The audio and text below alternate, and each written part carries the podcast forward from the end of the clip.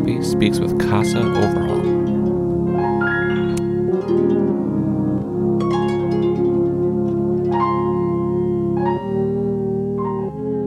Hey everyone, and welcome to the Hult Center podcast. I'm Rich Hobby, Director of Marketing at the Hult, and thank you for joining us for today's interview with Kassa Overall, who is our next featured artist in our 10 for 10 series, a series focused on bringing stellar rising talent to our stages and accessible with all tickets costing just $10. The next show is on February 15th and features Kassa Overall, a jazz artist raised in Seattle, now based in New York City. Kassa, welcome to the show.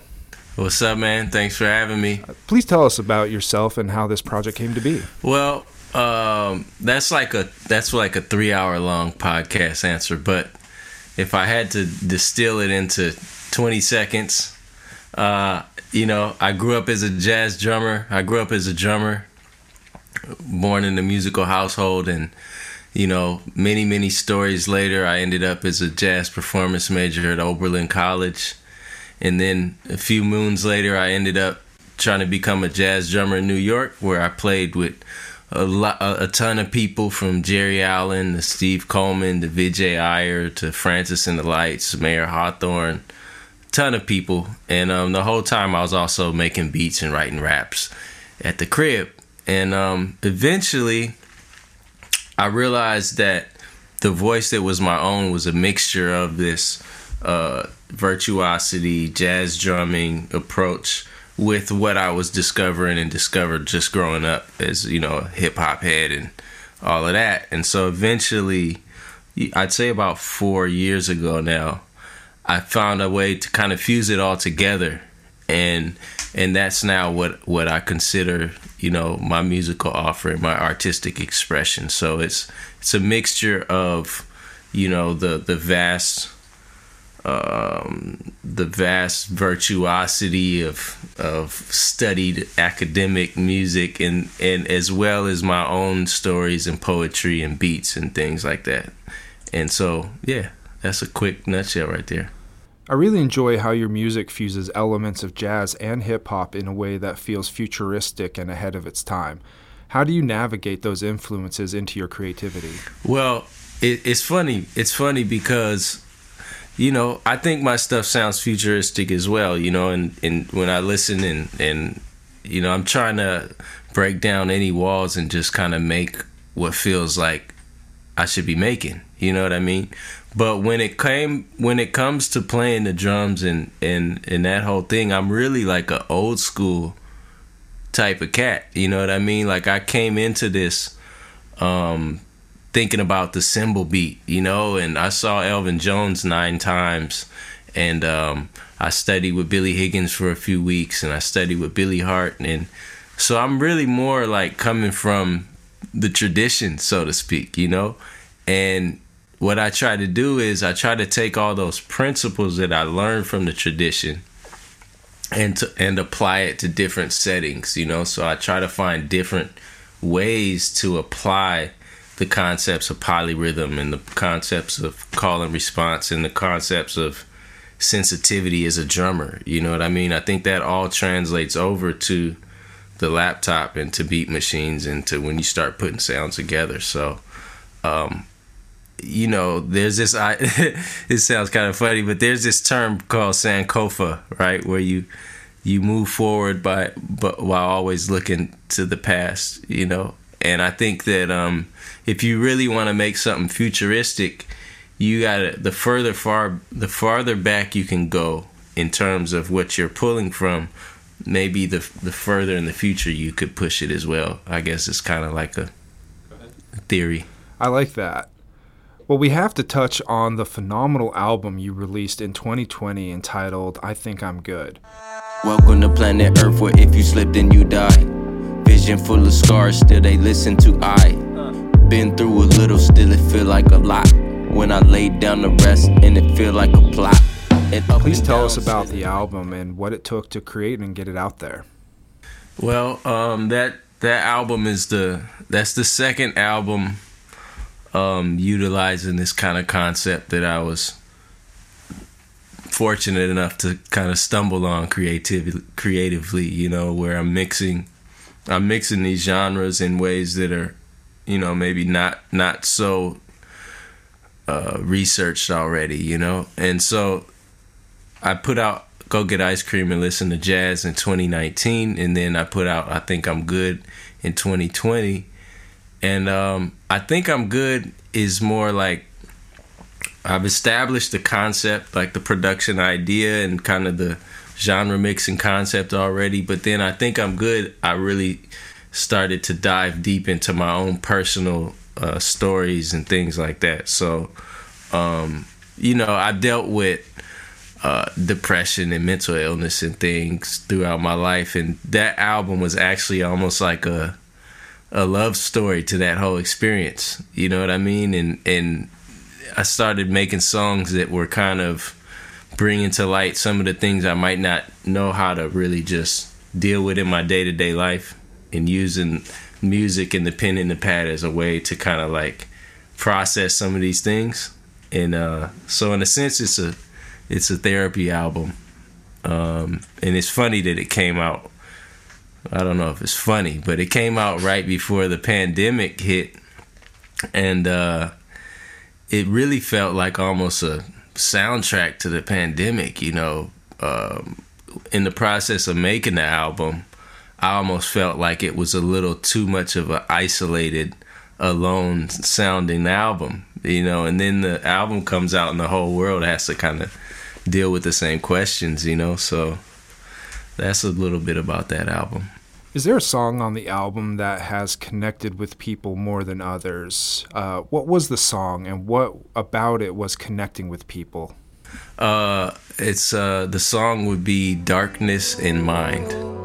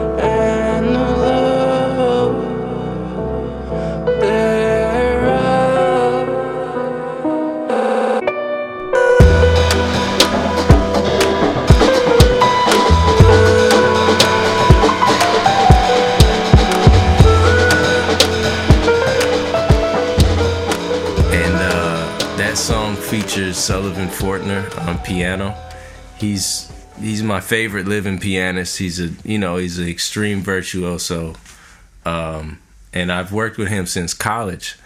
And uh, that song actually takes uh, uh, it's it's ho- the whole song is built around a Chopin piece, um, Prelude Number Four in E minor, I believe. But um, basically, that song kind of encapsulates what I was talking about. The whole thing is of, of dealing with your inner shadow and stuff. And that song, we we performed that song for a few years before it, it came out on the album. And after every show, someone would always come up to me and say, "Hey man, what was that song? I need to hear that. Like I need to listen to that song for the rest of my life." Like and I say it's not out yet. You know, it's a I got to I got to I got to uh you know, properly prepare putting that song out. And I, I would also say that um, the album, I think I'm good. Not too many people know this, but it's almost like a a bed for that song. Like I had that song, and I needed to make an album that could, you know, hold that song. You know, that's how that's how important that song is for me. That's amazing. Now, you released the album in the start of 2020, and there were a number of big cultural shifts that happened that year. Your album seemed to touch on a number of big topics, like especially with the song Show Me a Prison. What was it like seeing these huge issues uh, become front and center that year? Well, I think that uh, I think that the art is the ignition. You know, I think that art stimulates something. You know, what we if we're lucky enough, we we get an inspiration and we make something that kind of nods at what's coming. you know. And so I think that um, when I made those songs, uh, uh, even the album before, I had a song called "Prison and Pharmaceuticals," right? And that I made that song right when um, uh, Trump got in office, and basically the song was inspired by a very small news clip, which was that the stocks that skyrocketed as he came into office were were prison stocks, right? They're literally stocks that you can buy that are, you know, stocks and shares of private prisons, right? And then pharmaceutical companies. And me being somebody that took medication in the past, spent, you know, 10 days in a mental hospital twice, and took years trying to get off of medication that didn't feel right. I understand that the, the the pharmaceutical industry as an industry and the prison industry as an industry of commerce and to see that to see that like the stock market is excited about these stocks because of this changing of the guard it kind of made me think it made me think about all of us not just not just you know whatever made those stocks go up but it, it makes me think about our whole collective part in this machine you know Show up on stage like what's the commotion? Where my ancestors in the Indian Ocean. Light skin, but I still need me some lotion. Read a lot of books like Who You Provoking. Uncle Sam pimping right down to the cuticles. What's the best stocks? Prison and pharmaceuticals. Hey, they want him back on the Prozac. He would've got away, but they tracking the low jack. College educated, but he acts so black. And we gon' keep screaming till they take that coke back. Hey, they want him back on the Prozac. Back on the Prozac. Back on the. Another topic I wanted to touch on was uh, awareness of mental health issues and how that has also come front and center recently.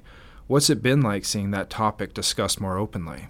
Well, I think that um, just from talking to people around me and talking to even people I don't know so well, but um, it's it's now it's just a norm. You know, I don't if you don't have something really serious that you're dealing with as far as like how do I relate in today's world, if you don't have that going on, I would say that's weird. You know what I mean? Like and and uh I actually like I like because I'm already kind of outspoken about it. I'm like, man, I'm already been I've been feeling weird about this for years, you know? So when I talk to people and they're like and I kind of lay it out there open, I think it makes everybody feel a little more relaxed. Like, oh, okay, you know, if if I can explain to you what it feels like to have a manic episode and you can explain to me what it feels like on a Monday and you realize that this is all you know just different extremes of something that's a natural part of the human condition you know and um i don't know. I don't have the answer but i do know that for me i think connecting back to nature is uh huge you know because we're so technological now and we're so excited about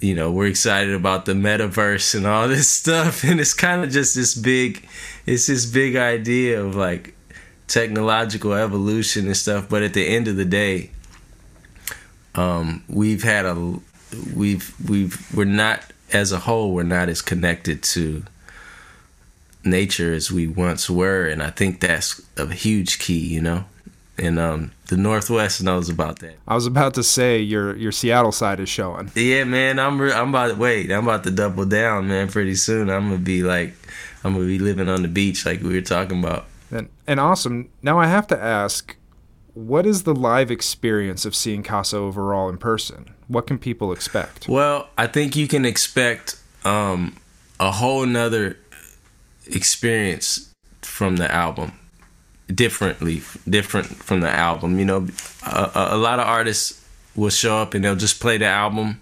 And you, you know, if if they're a huge artist, you know, maybe all the crowd knows the songs and they hear the songs performed, and it's just it is what it is. But um, like I said, I came up playing in the in the jazz world. You know, I came up improvising And so everything we're doing, we're taking some of the material that I did in the record, but we're deconstructing everything and figuring out ways to improvise within those, you know, in, in within those architectural forms.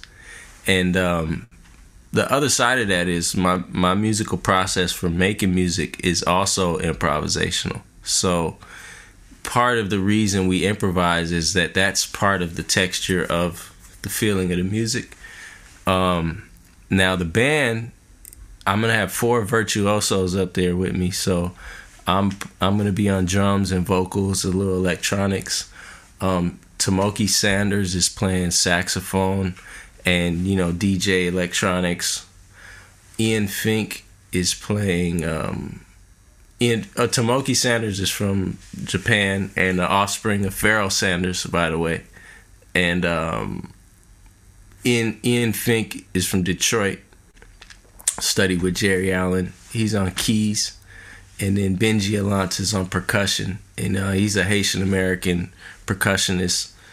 And so, um, yeah, man, we're just gonna we're just gonna give a, a an experience. You know, like we do some of the album stuff, but then we also like to to journey and adventure in every performance, and it's nothing is nothing's the same. One question I like to ask every artist is an old and a new. Could you tell us about an older album that had a big impact on you as an artist?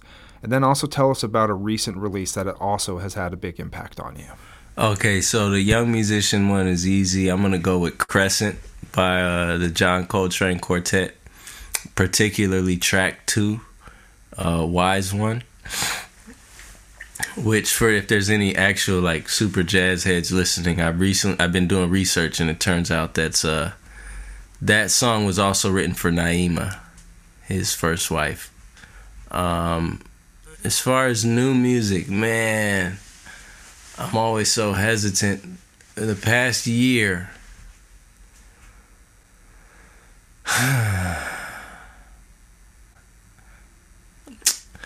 I'm gonna say you gotta listen to Shades of Flu 2 by Kassa Overall on Bandcamp.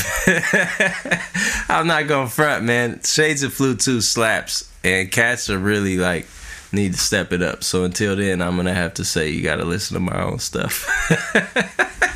Hey man, you got to be your own promoter sometimes. hey man, Bandcamp.com, Kassa Overall. We're really excited to have you here on February 15th. Kassa, where can people go to find your music?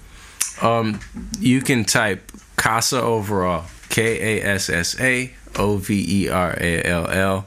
You can type it into Google and find your way. You know, whatever streaming platform you listen to, I'm on there. Um, I will say I have two mixtapes that are only on Bandcamp, and those are also my newest things, but they're kind of more for the for the heads. And then if you go to YouTube, I also have quite a few music videos I've done in the past few years that are only on YouTube. So besides that, you know, Spotify, Apple Music, everywhere. We got vinyl in lots of stores. Um, I got merch and vinyl on my Instagram, and so you know, it's everywhere nowadays. Just type it into a search engine and I'll come up. And I know we've talked a lot about Seattle, but as a local, I have to know what was it like to do an in studio performance at KEXP? Man, that was amazing. Like if you can like that opens up a whole nother can of worms. But um if you can imagine, February seventeenth I'm at Blue Note Tokyo and then I come back open for Bilal in New York. Then I go to the West Coast and I do a quick West Coast run. Merch is selling out every night. This is February 2020. I'm really feeling like, okay, this is about to really pop off. Like, I'm about to really do this. March 1st in studio KEXP. It felt like a dream. You know, I'm running on low sleep. The band is sounding great. We did our thing. And then, like, two weeks later, lockdowns. You know what I mean? So I would say like it was the highest high, and it was also like there was this worry about this looming pandemic, and then everything shut down. So I think that that that moment will always, you know, live in my heart. You know, to just not take it for granted and to realize that like things change like that, you know. And but that was definitely a high moment, man. And last question, I promise. I have to ask, what was your experience like for that first show back in front of a live audience? the th- the word that comes to mind is cathartic you know and not only for me but for the the crowd as well i could tell it was like um it's like you know how food tastes when you're super hungry? Like that's the best slice of pizza i ever had. That was the best bowl of raisin bran i've ever had you know? Right. and uh it was like that man. It just was it was like nothing but gratitude and catharsis and like realizing like sometimes you don't know what you're missing until you get it and you're like oh that's right. That's why i do all of this Kassa, thank you so much for taking the time to speak with me, and we cannot wait to see you live on stage at the Hult Center on February 15th for our 10 for 10 series. Safe travels to you, and can't wait to see you soon. thank you man thanks for having me it's great talking to you